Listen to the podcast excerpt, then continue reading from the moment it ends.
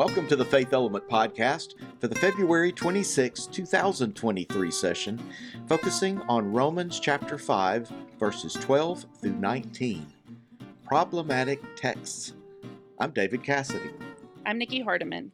I'm Bert Montgomery. And I'm David Adams. Well, we are still wishing Daniel Glaze a healthy return and look forward to seeing him again, but we are also excited to have David Adams back with us today. Woo! Thank you.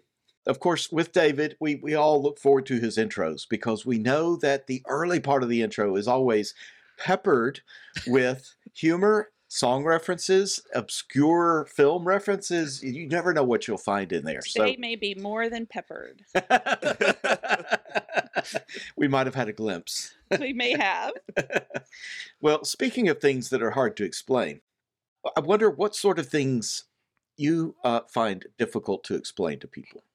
Well, I'll be honest, because I have difficulty explaining the Bible, God, faith, Jesus, and the Spirit, and church stuff to people, because I just want to go, yeah, and just nod, and people expect, because I've been to seminary and I'm a pastor and all that stuff, I know everything, and I know a lot of what's in there and what's said, but for me, it's just sort of like, yeah. I mean, it's just. It's bigger, and I can't explain it. It's just... You're not going to spew a systematic theology. No. No, I do not. There's nothing systematic about my theology, if I even have a theology. It's kind of like what Waylon Jennings told Will Campbell. When Will Campbell says, what do you believe? What do you believe? And Waylon Jennings said, after a long pause, yeah.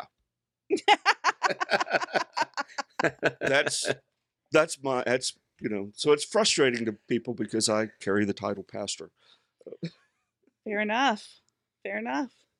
So for me, I can explain everything. No, I'm just kidding. Actually, I really do struggle to explain things. But one thing is I am ADHD, which means I'm neurodivergent, and trying to explain the challenges of being ADHD is really hard because it's a lot of times it seems contradictory.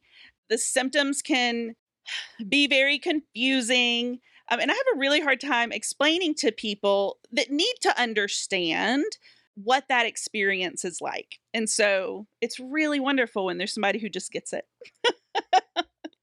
Odd, because I've found it somewhat easy to explain having Asperger's syndrome.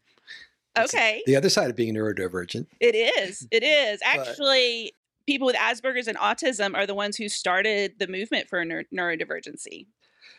Because we explain it well. I don't know. But what I have trouble explaining to people sometimes is how to properly fix things on your computer when they don't work, especially, or how to teach using electronic methodologies. I can explain them quite well, but for some reason they never seem to hear that. And so I'm back re-explaining it over and over and over and over again. So I must be bad at it because for some reason they just don't seem to hear me. Huh. So I did not come up with this lead-in question. Yes, you did. No, I did not. David Adams did. No, I did. Oh! He did. My bad. I take it back. This was intentional, I bet. Yeah, no, I would never pick a question I couldn't answer readily. So I have had to struggle with this one a little bit. I think what I would say, one, is that I don't think about myself as having trouble explaining things very often. That doesn't mean I'm good at it. It just means I don't struggle with it. I can make stuff up. But where the limits of that show up are around mechanical things. My dad, for example, could take tools and make or fix just about anything.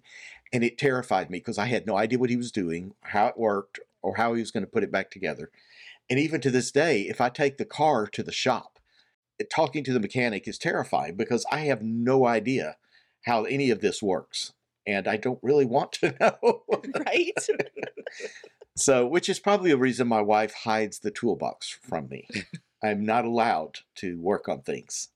Do you have to make the noise for the mechanic that your car is making? Well, yeah, that part's fun. whatever it is you have trouble explaining, maybe we'll all have something to work on in that regard, or maybe that's what makes us interesting. I don't know. It could be a bit of both. Maybe. But David, we've been waiting with bated breath for your intro, so take it away. Okay. Every now and then, we encounter things in life that we can't explain. I don't mean those old jokes like why we drive on a parkway or park in a driveway. Now, I believe that there are more serious questions out there that mystify us all. What happened to Virginia's lost colony? Where are we most likely to find life in outer space? Who really thought that Pete Best belonged with the rest of the group? Who let the dogs out? Why mullets? Of course, there are those among us who have answers to questions that might baffle others.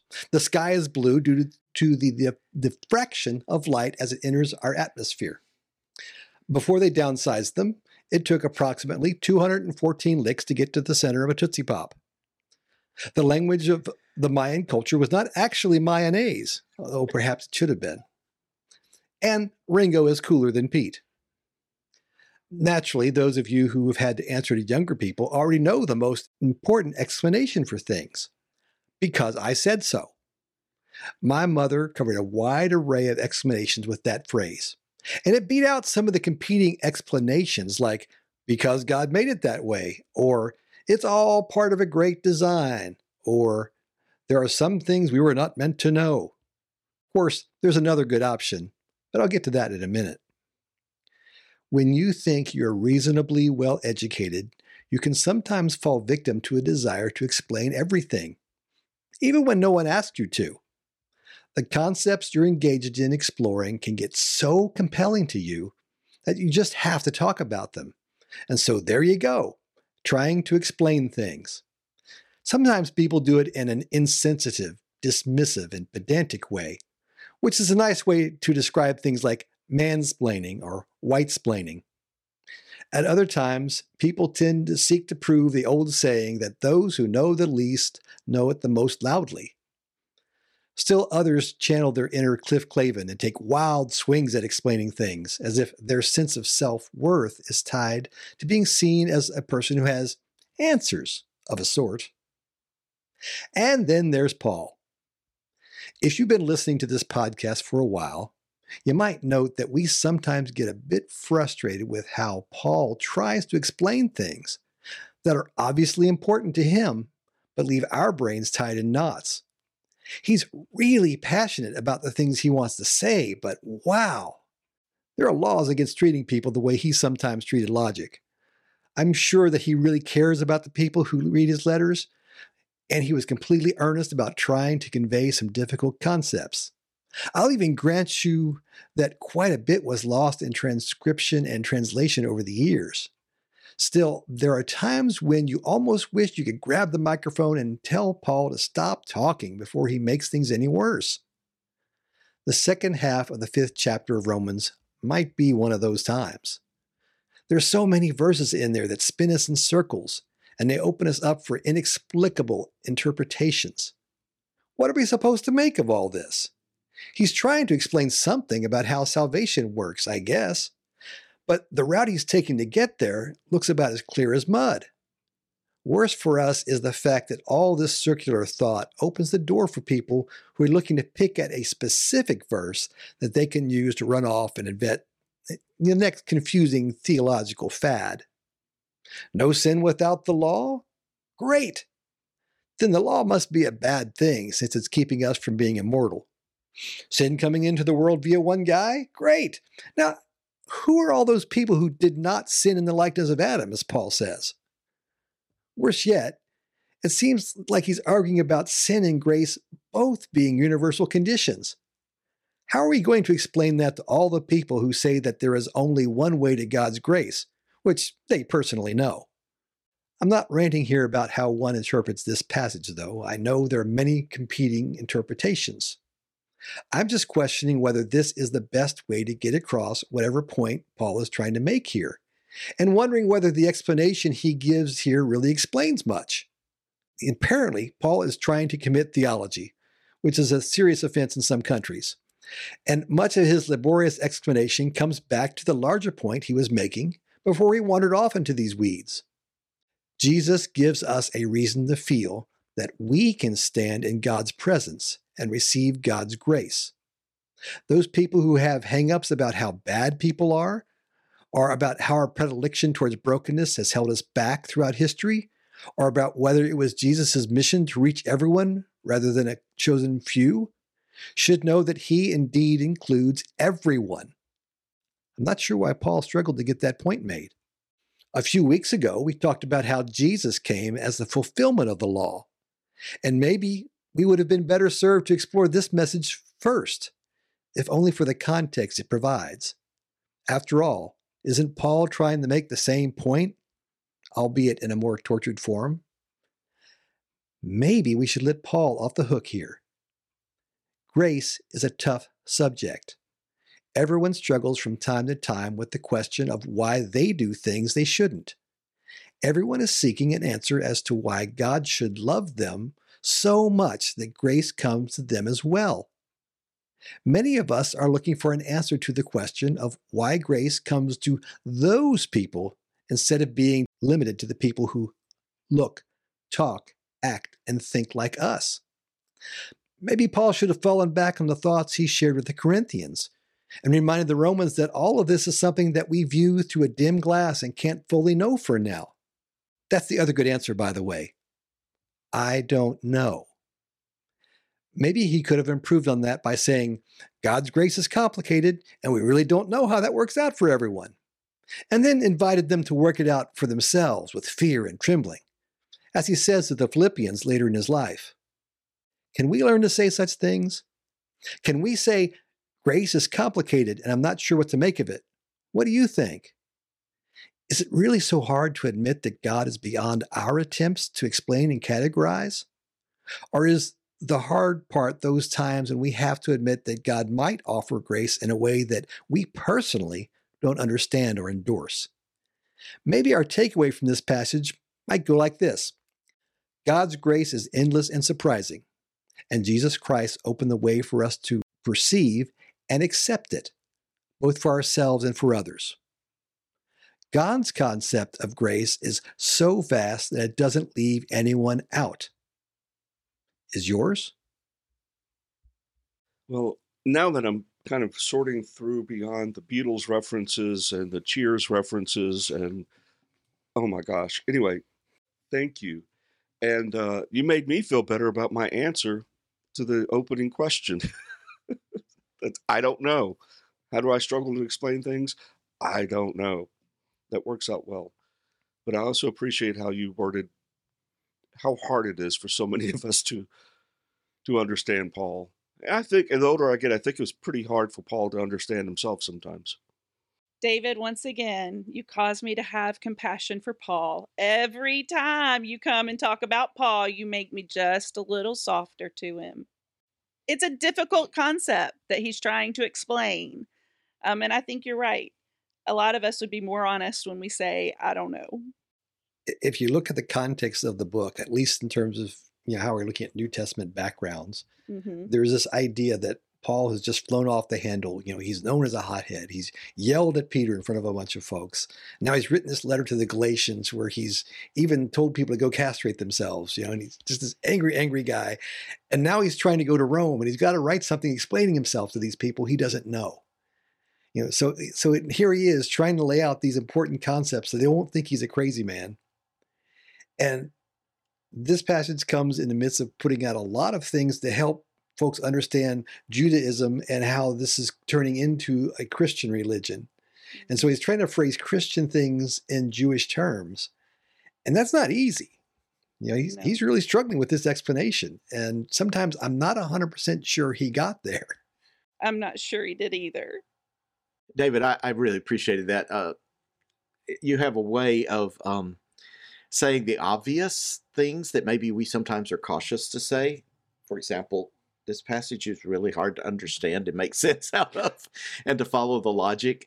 But you said it in a way that, was kind of fun, but also made a lot of sense.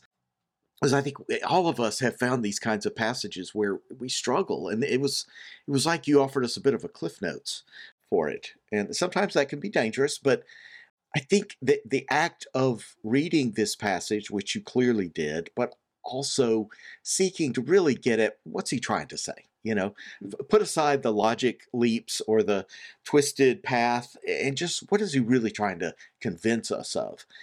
And I, you know, I ended up highlighting a couple of things you said. One was Jesus gives us reason to feel that we can stand in God's presence and receive God's grace. That's really clear. I wish Paula just said that. Or God's grace is complicated, and we don't really know how it works out for everyone. That's also pretty clear. So anyway, thanks for the Cliff Notes and really for giving us permission, I think, to go ahead and say, doggone it, this doesn't make a lot of sense to me without some help. And I think we run into trouble when we try to play along.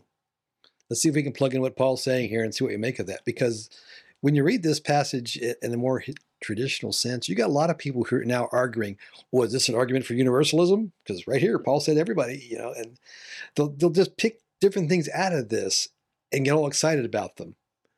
When you don't have a good, strong answer, when you see something that looks a little bit muddy, it's a lot easier to project your answers into it. Mm. Yeah. You said, I want to go back to something you said and see, because I think this would be wonderful conversation for churches to have. There's a paragraph that you said. I have access to his notes, listeners. He's braver than I am. I don't give him access to my notes when I do it. No sin without the law. Great. Law must be a bad thing. Da, da, da, da. Sin coming into the world via one guy. Great. Now, who are those who did not sin in the likeness of Adam, as Paul says? Say more about that. Does Paul acknowledge? Are you saying Paul acknowledges? I'm asking as devil's advocate, as your common everyday Sunday school member. Are you saying Paul acknowledges that there are those who, you know, here we say Adam sinned, all of us sinned because of Adam. But does Paul say elsewhere that there are those who did not sin in the likeness of Adam? Yes. It's literally in that passage, Paul says this. And this passage is often used to support the idea of original sin. Yes. You know, Which is interesting because in Jesus's teachings, he's always talking about how you don't inherit your sin from your parents. You know, it's not passed down. He has this big fight with the Pharisees over that exact point. Mm-hmm. So for Paul to talk in that direction, it's clearly a direction I don't think he wants to go. It's not consistent with Jesus's teachings. Mm-hmm. You know, so to come back and later talk about how, well, there were those who didn't sin in the way of Adam, the follower. He was trying to make the point that before there was the law, there was still death anyway, but we all had death. Death comes from sin. And so, actually, if you want it here, I can look it up. That's perfect, because so many of us in a wide variety of, at least in Protestant tradition, this is something we all have been told in many different, you know, denominational settings. We get sin through Adam, and there's nothing we can do about it, right? Yeah. And Paul, because Paul says so. Jesus says, you know, Jesus is the new Adam, and that's the end of it. And it's, as you said earlier, it's not that simple. We make our theology, we get so hung up on idolizing our theology. If somebody gets something that flows a certain way and crosses every T and dots every I and makes all the lines fit up, then we've got it. And we look to Paul to do that, because Paul likes to do that a lot. Yeah. But it's bigger. Just like we talked last week with the Transfiguration, Paul's theology is bigger even than Paul's own theology. And he says that, like you talked about the glass darkly. So I think that's a good time for us to remember that it is so ingrained in so much of our religious teaching that maybe, hey, it's bigger than Adam sinned and we're all doomed. And give us permission to talk about that a little bit more. And that even right. Paul, who we quote to prove that, goes beyond that. Right. You get in verses 12 through 14, and it's just a tangled bunch of knots. You know, but if you're looking to put something on them, this is a great place to stick in whatever theological points you want to make, because who can say no? It's There's a line from Blazing Saddles where the guy says, "Now that's some true, authentic frontier gibberish right there." And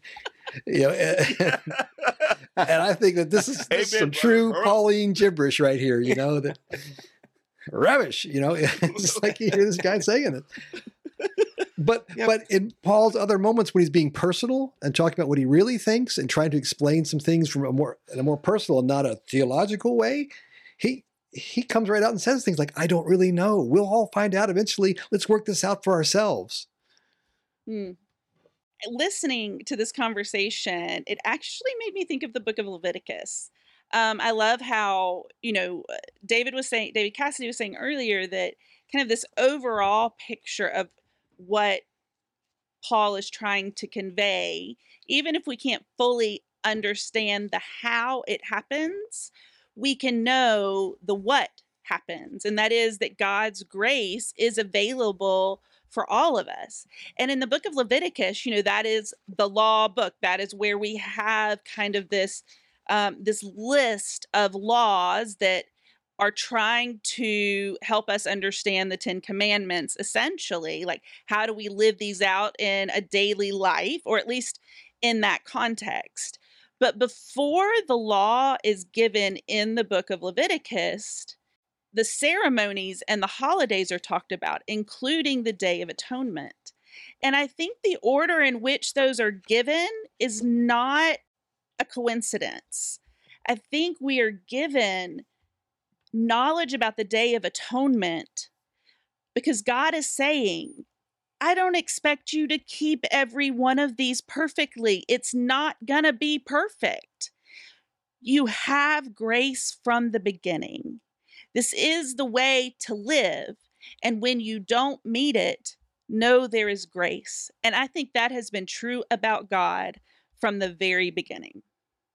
So this whole conversation has kind of wandered in and out of this conversation about theology, right? And sometimes we think of theology as this ivory tower activity, and it can be. But it also can be much more down to earth. And I remember my first introduction to theology proper was in college. I was a religion major and philosophy. And my first course in what they called, I think, Christian theology or something, one of the textbooks has continued to be a book I have held on to and refer back to from time to time. It was written in 1974. And so, a lot of it's dated. I wouldn't agree with everything in it, but I like his approach. And I think it relates to this passage because our conversation has been both about our desire to think about God and the limits of our ability to think about God and express those thoughts, and about sometimes our need to impose those on others. And so the title of the book is called Thinking About God. It's written by Fisher Humphreys, a delightful gentleman. Yes. That's a great book. I read that in seminary too. Did you really? A Mississippi native. Yes. Yes. Went to college with my mother. Really? Mississippi College with my mother. Sure did. So on the first page of the first chapter, he says, theology is a word used in so many different ways that it's foolish to argue about how it ought to be used. People are entitled to use it in different ways if they wish. What I can do is tell you how I intend to use it. I use it to mean thinking about God. And when we are thinking about God, we are doing theology. And he goes on to give some more depth on that across the next 13, 14 pages. But then he concludes with a paragraph about what it's not. And here's how he says it. He says, so theology is more than learning. It is thinking. But it is not the kind of thinking which gives us control over our subject, as when a physicist reflects upon ways to make electricity work. Nor is it the kind of thinking which dispels all mystery, as when a detective discovers from reflecting on the clues that the butler committed the crime. It is rather the kind of thinking that helps us understand a friend better. We do not think about our friend in order to control that person, for we wish not to control him, but to relate to him personally. Nor do we suppose that we will understand our friend fully, for there are depths in all human personalities that we cannot fathom. But we seek to understand our friend because we love them. And we seek to understand God because we love God. Jesus spoke of loving the Lord your God with all your heart, mind, soul, and strength. Theology is loving God with your mind. So as you discuss this and other troublesome passages, I hope you'll take to heart Fisher Humphreys' words about what theology in his mind is about. That to me makes a lot of sense. Thank you all for this good conversation. Thank you. Learn more about our Faith Element Bible Study curriculum at faithelement.net. Faith Element is a service of Faith Lab.